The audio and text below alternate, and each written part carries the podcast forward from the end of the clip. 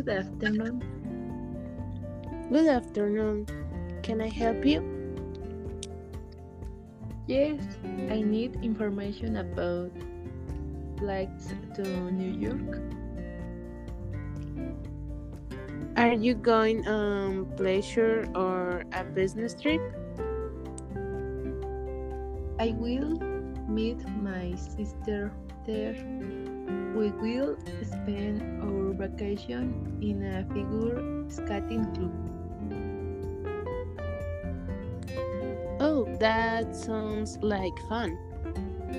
I bet it will be a great experience for you. When are you planning to travel? On July um, 15, and I'll be back on August 15, 5th. Well, um, today is your lucky day. We have a special price with Iberian. Good news. How much is the ticket? Um, do you want a, a one way or a round trip ticket? Round trip? That will be uh seven hundred dollars.